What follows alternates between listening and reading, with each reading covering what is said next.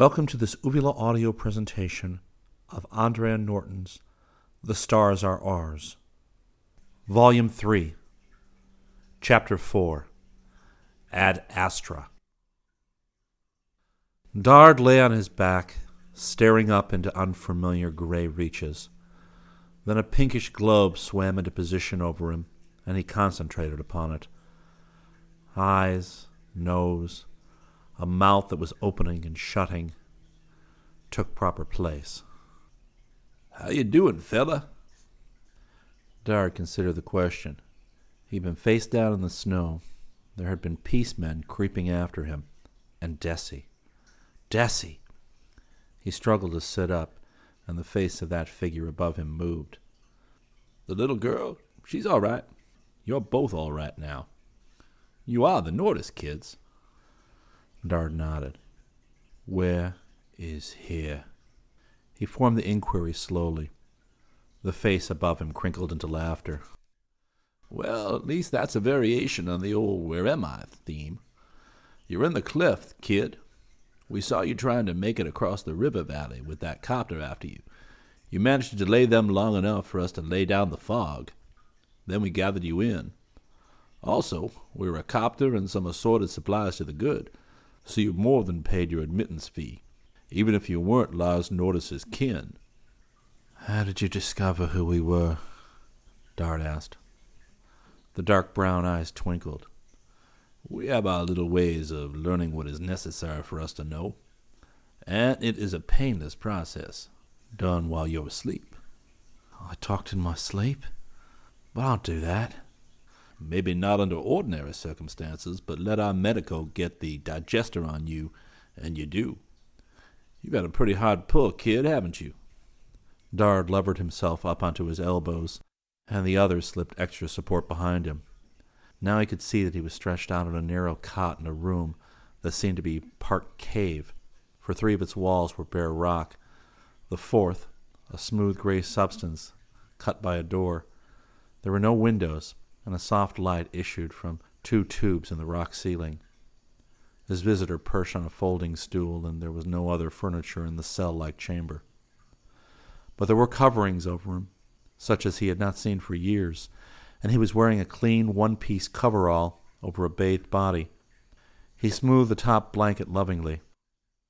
Where is here, and what is here? He expanded his first question. This is the cleft, Last stronghold as far as we know of the free men. The other got to his feet and stretched.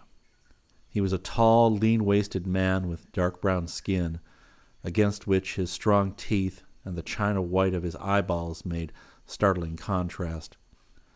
Curly black hair was cropped very close to his round skull, and he had only a slight trace of a beard.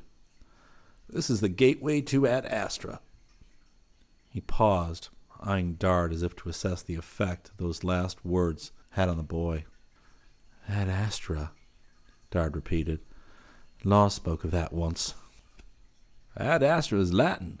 It means to the stars. And this is the jumping off place. Dard frowned. To the stars. Not interplanetary, but galactic flight? That was impossible. I thought that Mars and Venus were he began doubtfully. Who said anything about Mars or Venus, kid? Sure, they're impossible. It would take most of the resources of a willing Terra to plant a colony on either of those, as who should know better than I? No, not interplanetary flight. Stellar. Go out to take our pick of waiting worlds such as Earth creepers never dreamed of. That's what we're going to do. Ad Astra. Galactic flight. His first wild guess had been right. A starship here? In spite of himself, Dard knew a small thrill far inside of his starved body. Men had landed on Mars and Venus back in the days before the burn and the purge, discovering conditions on both planets which made them almost impossible for human life without a vast expenditure which Terra was not willing to make. And of course, Pax had forbidden all spaceflight as part of the program for stamping out scientific experimentation. But a starship to break the bonds of Sol's system and go out to find another sun, other planets. It sounded like a very wild dream, but he could not doubt the sincerity of the man who had just voiced it. But what did Lars have to do with this? He wondered aloud. Lars's field had been chemistry, not astronomy or the mechanics of spaceflight. Dard doubted whether his brother could have told one constellation from another. He had a very important part. We've just been waiting around for you to wake up to get the report of his findings. But I thought you got the full story out of me while I was unconscious. What you personally did in the past few days, yeah. But you do carry a message from Lars, don't you? For the first time, some of the dark man's light-headedness vanished. Dard smoothed the blanket and then plucked at it with nervous fingers. I don't know. I hope so. His companion ran his hands across his tight cap of hair. Suppose we get Tass in here. He's only been waiting for you to come around. He crossed the room and pushed a wall button. By the way, he said over his shoulder, I'm forgetting introductions. I'm Simba, pilot astrogator, Simba Kimber. He repeated that title as if it meant a great deal to him. And Tass is first scientist, Tass Kordov, biological division. Our organization here is made up of survivors from half a dozen free scientist teams, as well as quite a few just plain outlaws who are not Pax minded. Oh, come on in, Tass. The man who entered was short and almost as broad as he was tall, but he was sturdy muscle, not fat. It thickened his shoulders and pillared his arms and legs. He wore the faded uniform of a free scientist, with the flaming sword of first rank still to be picked out on the breast. His eyes and broad cheekbones had Tartar contours, and Dard believed he was not a native of the land in which he now lived. Well, now you are awake, eh? He smiled at Dard. We have been waiting for you to open your eyes. And that mouth of yours, young man. What word do you bring from Lars Nordis? Dard could hesitate about telling the full truth no longer. I don't know whether I have anything or not. The night the roundup gang came, Lars said he had finished his job. Good. Tass Kordov actually clapped his hands. But when we had to clear out, he didn't try to bring any papers with him. Kordov's face was avid, as if he would drag what he wanted out of Dard by force. But he gave you some message, huh? Surely he gave you some message. Only one thing, and I don't know how important that may be. I'll have to have something to write on to explain properly. Is that all? Kordov pulled a notebook out of his breeches pocket and flipped it open to a blank page, handing it to him with an inkless stylus. Dard, equipped with the tools, began the explanation which neither of these men might believe. It goes way back. Lars knew that I imagine words as designs. That is, if I hear a poem, it makes a pattern for me. He paused, trying to guess from their expressions whether they understood. Somehow it didn't sound very sensible now.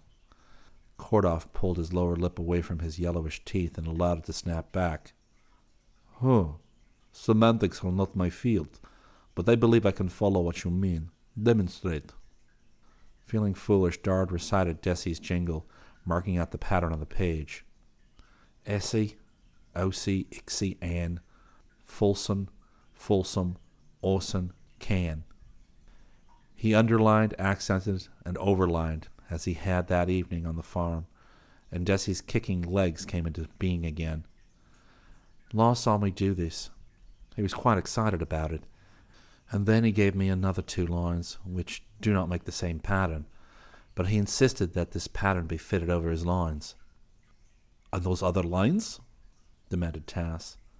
Dard repeated the words aloud as he jotted them down. Seven, nine, four, and ten, twenty, sixty, and seven again. Carefully he fitted the lines through and about the numbers, and handed the result to Kordov.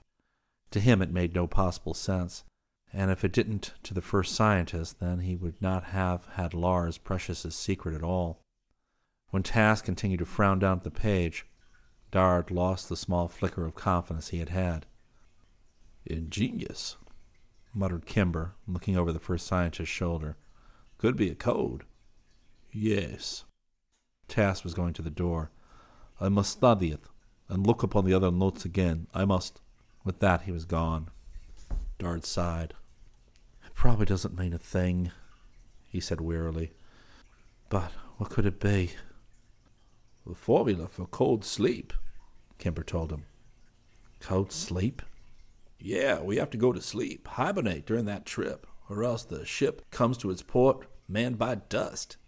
Even with all the improvements they've given the ship, the new drive, everything, our baby isn't going to make the big jump in one man's lifetime, or in a number of lifetimes. Kimber paced back and forth as he talked, turning square corners at either end of the room. In fact, we didn't have a chance. We'd begun thinking of trying to make a stand on Mars before one of our men accidentally discovered Lars Nordis was alive. Before the purge, he'd published one paper concerning his research on the circulatory system of bats, studying the drop in their body temperature during their winter sleep. Don't ask me about it. I'm only a pilot astrogator, not a big brain. But he was on the track of something Kordov believed might be done the freezing of a human being so he can remain alive but in sleep indefinitely. And since we contacted him, Lars has continued to feed us data bit by bit. But why? Why, if Lars had been working with this group so closely, hadn't he wanted to join them? Why had he had to live in a farmhouse on a starvation level under constant fear of a roundup? Why didn't he come here? It was as if Kimber had picked that out of Dard's mind. He said he wasn't sure he could make the trip, crippled as he was. He didn't want to try it until the last possible moment when it wouldn't matter if he was sighted trying or traced here.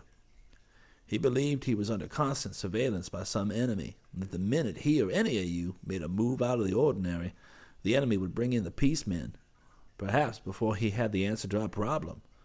So you had to live on a very narrow edge of safety. Very narrow, Dard agreed. There was logic in what Kimber said. If Foley had been spying in them, and he must have, or else he would not have appeared in the barn, he would have suspected something if any of them had not shown around the house as usual. Lars could never have made the journey they had just taken. Yes, he could see why his brother had waited until it was too late for him. But there's something else. Kimber sat down on the stool again, his elbows resting on his knees, his chin supported by his cupped hands. What do you know about the Temple of the Voice? Dard, still intent upon the problem of the cold sleep, was startled. Why did Kimber want to know about the innermost heart of the neighboring Pax establishment? The voice was that giant computer to which representatives of Pax fed data, to have it digested and receive back the logical directives that enable them to control the thousands under their rule. He knew what the voice was, had had it hazily described to him by hearsay, when he doubted whether any free scientist or any associate of such prescribed outlaws had ever dared to approach the temple which housed it. It's the center of the Pax, he began, only to have the pilot interrupt him.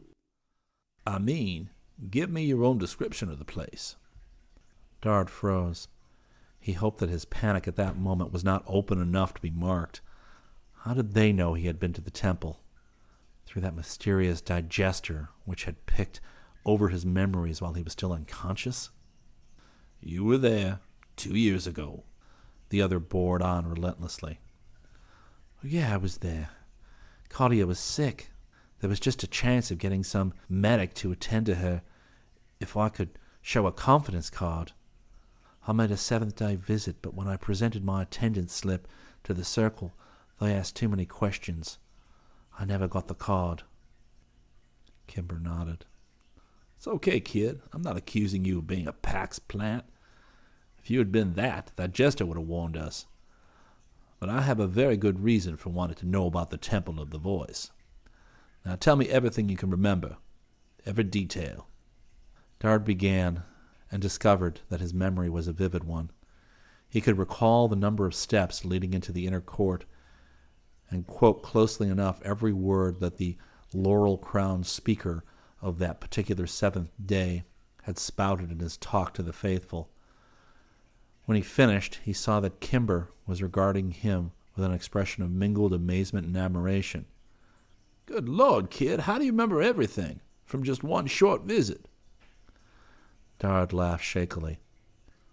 What's worse is I can't forget anything.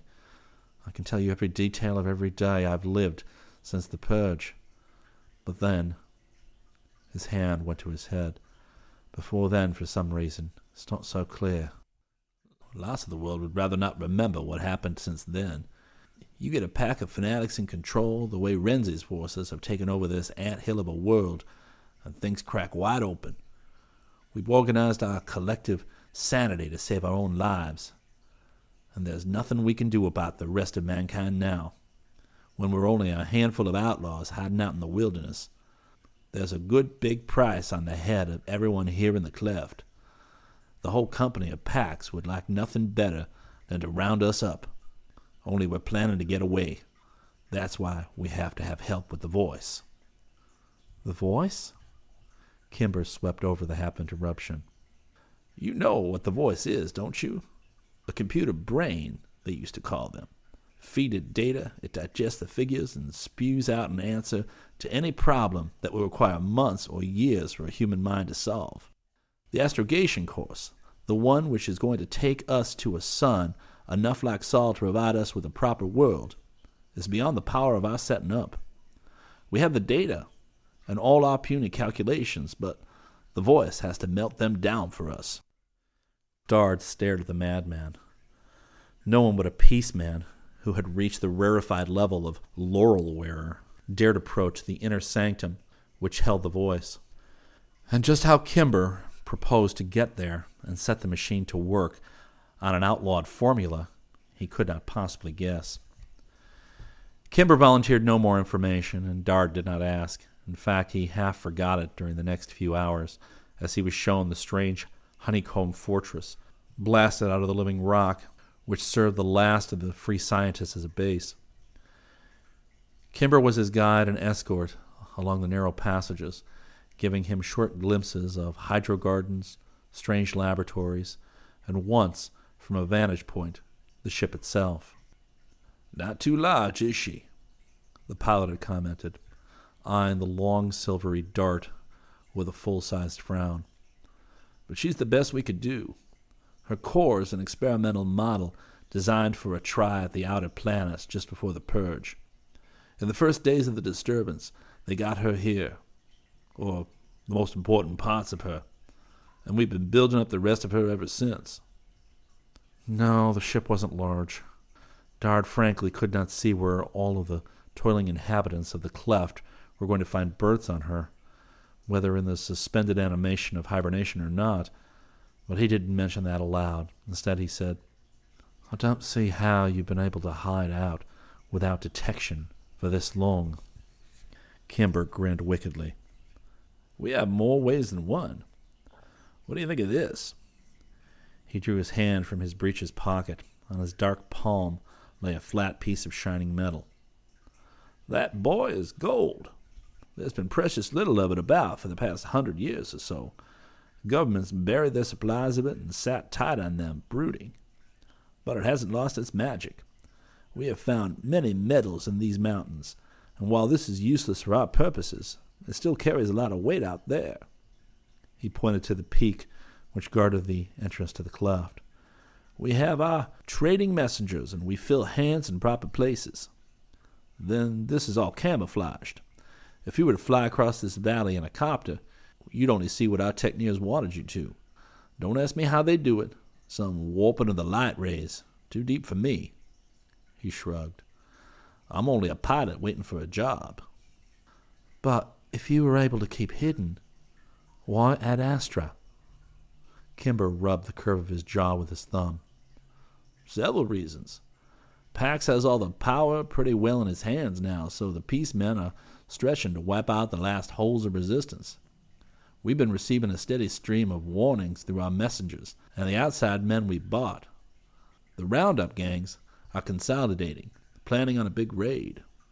What we have here is the precarious safety of a rabbit crouching at the bottom of a burrow while the hound sniffs outside. We have no time for anything except the ship, preparing to take advantage of the thin promise for another future that it offers us. Louis Scott, he's a medical with a taste of history, gives Pax another 50 to a 100 years of life. And the cleft can't last that long. So we'll try the chance in a million of going out there. And it is a chance in a million. We may not find another Earth type planet. We may not even survive the voyage. And you can fill in a few of the other ifs, ands, or buts for yourself. Dard continued to watch the starship. Yes, a thousand chances of failure against one or two of success. But what an adventure! And to be free, out of this dark morass which stunted minds and fed men's fears to the point of madness. To be free among the stars. He heard Kimber laugh softly. You're caught by it, too, aren't you, kid? Well, keep your fingers crossed. If your brother's stuff works, if the voice gives us the right course, if the new fuel Tang concocted will really take her through, well, then we're off. Kimber seemed so confident that Dard dared now to ask the other question. She's not very big. How are you going to stow away all the people? For the first time, the space pilot did not meet his eyes. With the toe of his shabby boot, Kimber kicked an inoffensive table savagely. We can stow away more than you believe just looking at her, if we're able to use the hibernation process. But not all, Dard persisted, driven by some inner need to know. No, not all, Kimber agreed with manifest reluctance. Dard blinked, but now there was a veil between his eyes and the sleek, silver swell of the starship. He was not going to further question. There was no need to, and he had no desire for a straight answer. Instead, he changed the subject abruptly. When are you going to try to reach the voice? Soon as I hear from Tass. And what do you wish to hear from Tass? came a voice from behind Dard. That he has succeeded in making sense of gibberish and kicking legs and all the rest of the fantastic puzzle this young man has dumped into his head? because if that is what you wait for, wait no longer. The sense has been made, and thanks to Lars Nordis and our messengers, Kordov's big paw of a hand reached up to give Dard's shoulder a reassuring squeeze. We can now take off into the heavens at our will. We wait only for your part of the operation. Good enough. Kimber started to turn when Dard caught his arm. Look here, you've never been to the Temple of the Voice. Of course not. Tass cut in. Is he completely crazy? Does one thrust one's hands into raw atomic radiation? But I have. Maybe I can't work your computations, but I can guide you in and out, and I know enough about the official forms to. Kimber opened his mouth, plainly to refuse, but again the first scientist was too quick for him. No, that makes good sense, Simba. If young Nordis has already been there, why, that is more than any of the rest of us have done and in the disguise you have planned, the risk is less. The pilot frowned, and Dard prepared for an outright refusal, but at last Kimber gave a half nod. Tass pushed Dard after him. Go along with you, and mind you bring him back in one piece. We can do many things among us, but he remains our only space pilot, our only experienced astrogator. Dard followed Kimber along rock passages back through the maze of the cleft dwelling to a flight of stairs crudely hacked from stone. The stairs ended in a large room holding a copter which bore all the markings of a Pax machine. You recognize it? This is the one that you played tag with out in the valley. Now get into this and hurry. From the copter he took a bundle of clothing, which he pitched over to Dard. The boy put on the peace man's black and white, buckling around him as a finishing touch a belt supporting a hand stun gun. Although the clothes were large, the fit was good enough to pass in the half light of evening, and they had to visit the voice at night to have any chance at all. He took his place gingerly beside the pilot inside the copter. Overhead, a cover had rolled back so that the sky was open to them. As Dard secretly gripped the edge of his seat, Kimber took the controls, and Dard continued to hold on as the machine started the slow spiral up into the air. Chapter 5 Night and the Voice Dard surveyed the country over which the copter flew. It required only a few minutes to cover the same rugged miles across which he and Desi had fought their way, and he was sure he saw traces of that trip left on the snow below. The machine skimmed over the heights which concealed the cave, and then for the first time in crowded hours, Dard remembered. Sack. It was down this very slope that the messenger had led the chase. Have you heard from Sack? He was anxious to be reassured concerning that small, wary man, but Kimber didn't reply at once, and when he did, Dard was aware of the reservations in his tone. No news yet. He hasn't reported to any of our contacts. Which reminds me. Under the pilot's control, the copter swung to the right and headed away from the path Dard had followed into the hills. He was unreasonably glad that they were not going to wing over the charred ruins of the farmhouse. Instead, within a short space, they were circling another farm, one in much better condition than the farm which had sheltered the Nordis family. In fact, the buildings gave such an air of Pax blessed landsman prosperity that Dard wondered at Kimber's visiting the place. Only a man with the brightest of prospects under the new rule would dare to keep his buildings in such good repair. And the volume of smoke curling fatly from the chimney spoke of unlimited warmth and food, better conditions than anyone but a staunch supporter of the company of Pax could attain. Yet Kimber set the copter down without hesitation on a stretch of packed snow not too far from the house. Once down, however, the pilot made no move to leave the machine. The house door opened, and a man wearing the good farm homespun of an approved landsman, another Foley by all the outward signs, crossed the yard. For one wild moment, Dard was inclined to doubt the man beside him, being still more uneasy when the round, plump face of the landsman was thrust close to the window of the copter. Pale blue eyes and a weather-beaten face flicked over them both, and Dard did not miss the fact that they widened a fraction as they passed from Kimber's impassive face to the flashy uniform. The landsman turned and spat at a hound that approached, showing white teeth and growling. Time? he asked. Time, Kimber returned. Get moving tonight, if you can, Harmon. Sure, we've been packing some stuff already. The boys got the road cleared. But those blue eyes slid back to Dard. Who's the youngster? Nordis's brother. He got in with the Nordis girl. Lars is dead. A raid. Yeah, heard a rumor they all were, that the roundup got 'em. Glad to know that that ain't the truth. Well, be seeing you. With a wave of the hand, he headed back to the house, and Kimber took them aloft. I didn't think, Dard began, and Kimber chuckled. You didn't think that a man like Harmon would be one of us, huh? We have some mighty odd contacts here and there. We have men who drove ground trucks and men who were first rank scientists before the purge. There's Santee. He was a non com in the old army. He can read and write his name, and he's an expert with weapons. To us, he's as important a part of the cleft as Tass Kordov, who's one of the world's greatest biologists. We ask only one thing of a man that he believes in true freedom. And Harmon is going to be important to the future. We may know how to grow hydro style. You had a meal or two with us and know that, but an honest dirt farmer will be able to teach us better tricks. Added to that, Harmon's been our biggest ace in the hole all along. He and his wife and their son and their twin girls, they've been playing a mighty hard role for more than five years, doing it splendidly, too.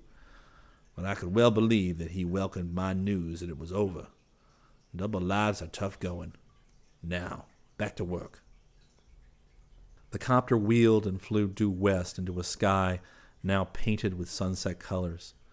It was warm inside the cabin, and the clothing about his thin body was the finest he had worn in years. Dard relaxed against the padded cushions, but far inside him was a warming spark of excitement, an excitement no longer completely darkened by fear. Kimber's confidence in him and the eventual success of their mission was comforting. Below ran a ribbon of road, and by the churned snow it was a well traveled one. Dard tried to identify landmarks, but never having seen the country from above, he could only guess that they were now being guided to town by that same artery which had tied Foley's holding and the tumble down Nordis place to the overgrown village which was the nearest approach to a pre burned city. Another farm road, rutted and used, cut into the main road, and its curve was familiar. That was Foley's, and it had seen considerable travel since the storm. He thought briefly of Lotta. He wondered if she had gone back to the message tree with some food for Desi, as she had promised. Desi. Hoping he could keep from revealing to Kimber his own secret problem, the one that had gnawed at him ever since he had seen the starship, he asked a question. I didn't see any children in the cleft. Kimber was intent upon flying. When he answered, it was with a faint touch of absent mindedness. It's only two. Carly Scort's daughter is three, and the Winson boy, he's almost four. The Harmon twins are ten, I think, but they don't live at the cleft. Desi is six, almost seven. Kimber grinned. And a bright little trick, too, isn't she? Took to Carly right away, after we persuaded her you were going to recover. Last I heard, she'd taken command in the nursery quarters. Carly was surprised at how sensible she was. Desi's a pretty big person, Dard said slowly. She's old for her years, and she has a gift, too. She makes friends with animals not just tame ones, but the wild things. I've seen them come right up to her. She insists that they talk. Had he said too much? Had he labeled Desi as one so far outside the pattern that she would not fit into the ship's company, where a farmer was considered important? But surely a child's future was worth more than an adult's. Desi had to be considered. She had to be. Carly thinks she's quite a person, too. Well, that was certainly non committal enough, but although he did not know Carly, her approbation was comforting to Dard. A woman, a woman with a little girl of her own, would see that another little girl would get a fair break. As for himself, resolutely, he refused to think ahead. Instead, he began to watch the twilight cloaked road and think of the problem immediately before them. The copter park is at the back of the temple, and you can't fly over the building. Nothing crosses the sacred roof. Then we circle. No use taking chances. Is the parking well guarded? I don't know. Only policemen get inside, but I think that in the dark and with this machine. We could brazen it out. Let's hope they don't ask for any recognition signals. I'm going to try to land as close to the edge as I can and in the darkest part, unless they have floodlights. Town lights, Dard interrupted, intent on the sparks of yellow. The temple is on that rise to the south, see? It was easy enough to see. The lights of the town houses were small and sickly yellow, but above and beyond them were concentrated bars of vivid blue and startling white, somehow garish and out of place against the purple white of the sky.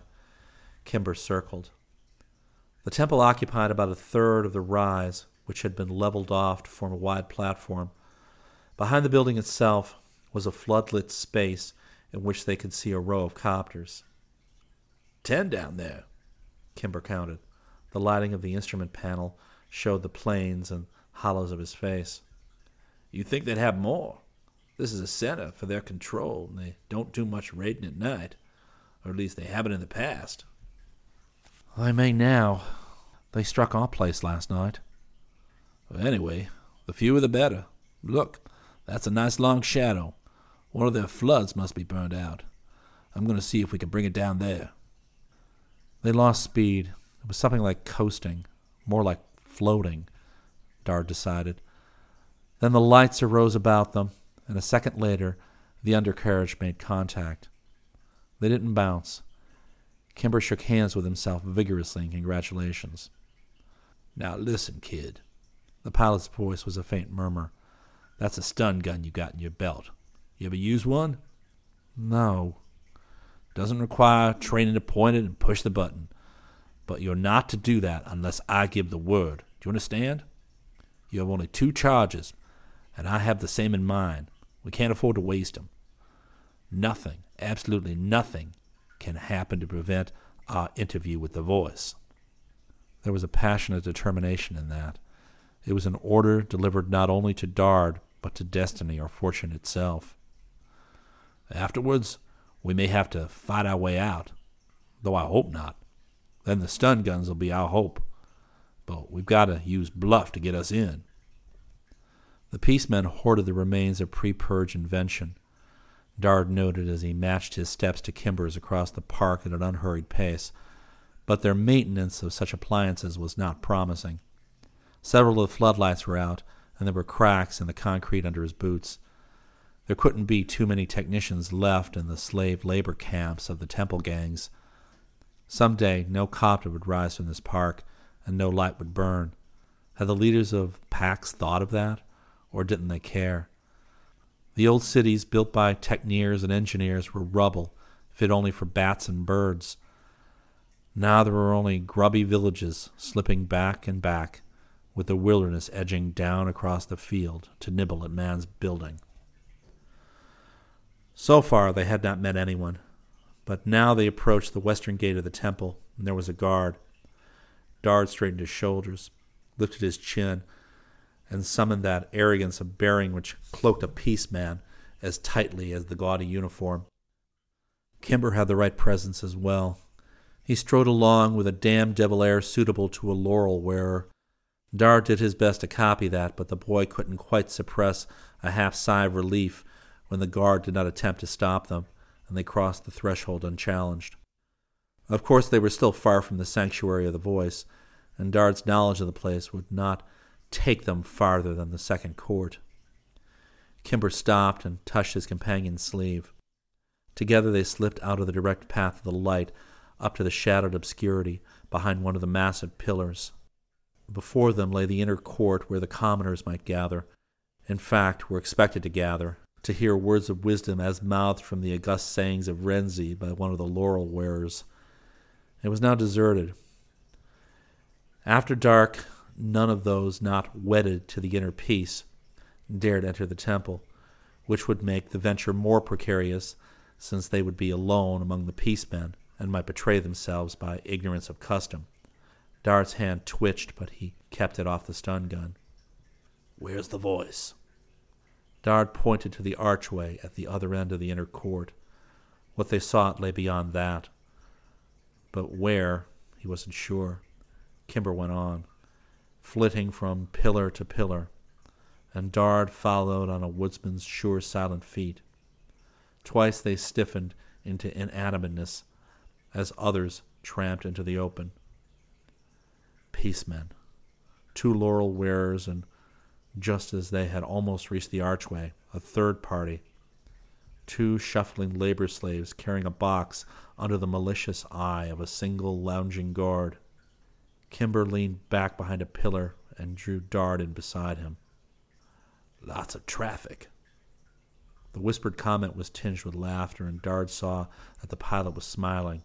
There was an eager fire in his eyes. They waited until slaves and guard were gone, and then stepped boldly into the open, through the archway. They were now in a wide corridor, not well lit, broken at regular intervals by open doorways through which came solid blocks of illumination to trap passers-by. But Kimber went on with an assurance of one who had the perfect right to be where he was. He did not attempt to steal a look at any of the rooms. It was as if he had seen their contents a thousand times. Dard marveled at his complete confidence. Now, where was the voice? Where was it housed in this maze? He never suspected all this to lie beyond the inner court. They had neared the end of the corridor before Kimber slackened pace and began glancing left to right. With infinite caution, he tried the latch of a closed door. It gave, swinging silently open to disclose a flight of stairs leading down.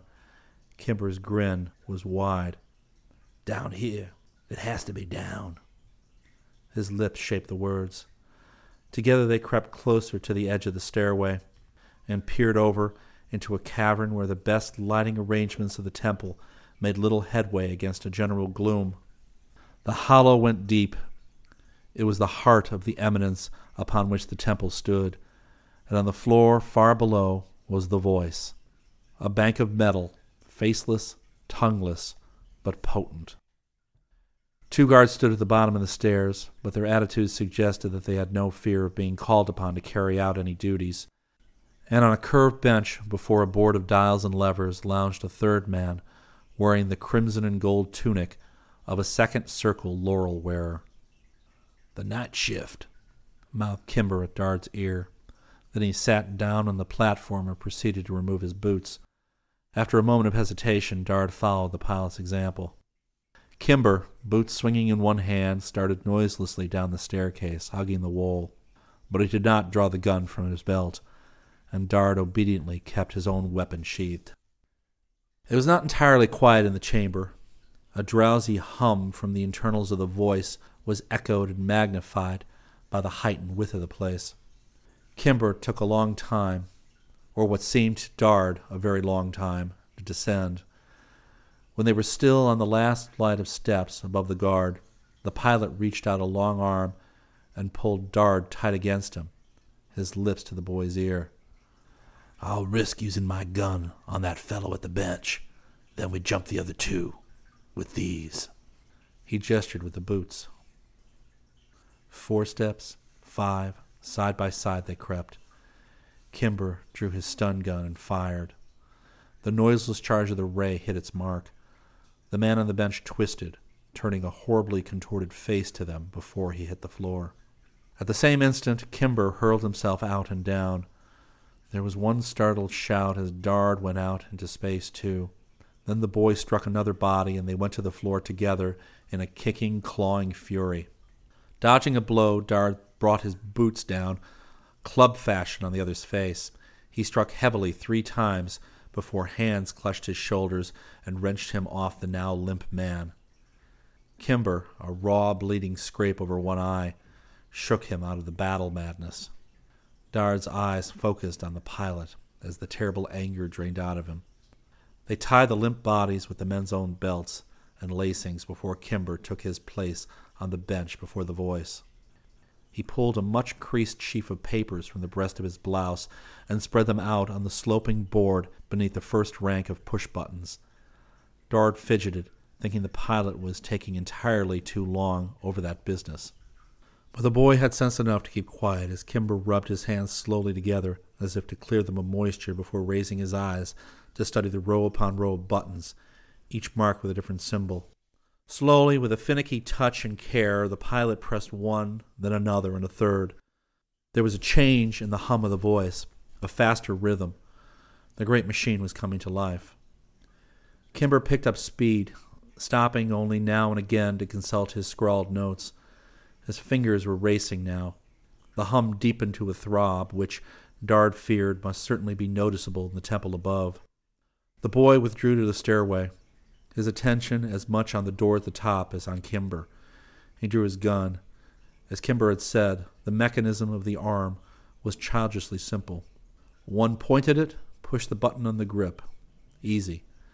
He had two charges to use. Caressing the metal, he looked back at the voice. Under the light, Kimber's face displayed damp drops, and now and again he rubbed his hand across his eyes. He was waiting.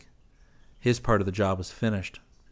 He was now waiting for the voice to assimilate the data fed it and move in its ponderous way to solve the problem. But every minute they were forced to linger added to the danger of their position. One of the captives rolled over onto his side and over the gag they had forced into his jaws. His eyes blared red hate at Dard.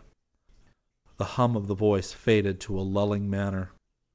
There was no other sound in the cavern. Dard crossed to reach Kimber's shoulder. How long? he began. Kimber shrugged without taking his eyes from the screen above the keyboard. That square of light remained obstinately empty. Dard could not stand still.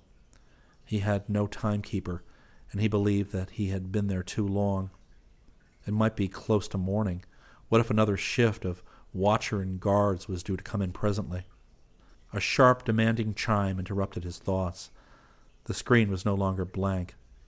Across it slowly crawled formula, figures, equations, and Kimber scrambled to write them down in frantic haste. Checking and rechecking each he scribbled. As the last set of figures faded from the screen, the pilot hesitated, then pushed a single button far to the right on the board. A moment of waiting, and five figures flashed into being on the screen. Kimber read them with a sigh. He thrust the sheets of calculations back into safety before, with a grin playing across his generous mouth, he leaned forward and pushed as many buttons as he could reach at random. The voice went back into labor again, and he joined Dard. That will give them something to puzzle out if they try to figure out what we were after, he explained. No reading that back. Not that I believe any of these poor brains would have the imagination to guess what brought us here. Now, speed's the thing. Up with you, kid. Kimber took the steps at a gait Dard had a hard time matching. It was not until they stood directly before the corridor door that the pilot stopped to listen. Let's hope that they've all gone to bed and are good sound sleepers, he whispered. We've had a lot of luck tonight. This is no time for us to run out. The corridor was as empty as it had been on their first trip. Some of the blocks of light from the rooms were gone. They had only three such dangerous spots to cross now. Two they negotiated without trouble, but as they stepped into the third, it was broken by a moving shadow. A man was coming out of the room. He wore a scarlet and gold tunic, with more gold on it than Dard had ever seen before. Plainly one of the hierarchy, and he stared straight at them with annoyance and the faint stirrings of suspicion. Pax! The word was hardly the conventional and courteous greeting. It carried too much authority. What are you doing here, brothers? These are the night watches. Kimber drew back into the shadows, and the man unconsciously followed him, coming out into the corridor. What? He began again when the pilot moved. Both his dark hands closed upon the other's throat, cutting off voice and breath. Dard caught the hands clawing at Kimber's hold, and together they dragged the struggling captive through the archway into the dimly lit inner court. Either you come quietly, Kimber hissed, or you don't come at all. Make your choice quick. The struggles ceased as Kimber pulled him on. Why try to take him? Dard wanted to know. Kimber's grin was no longer pleasant. It was closer to a wolfish snarl. Insurance, he returned concisely. We aren't out of this place yet. Now move. He gave the captive a vicious shove, keeping one hand clamped on the nape of the other's neck as the three moved on toward the outer door and freedom.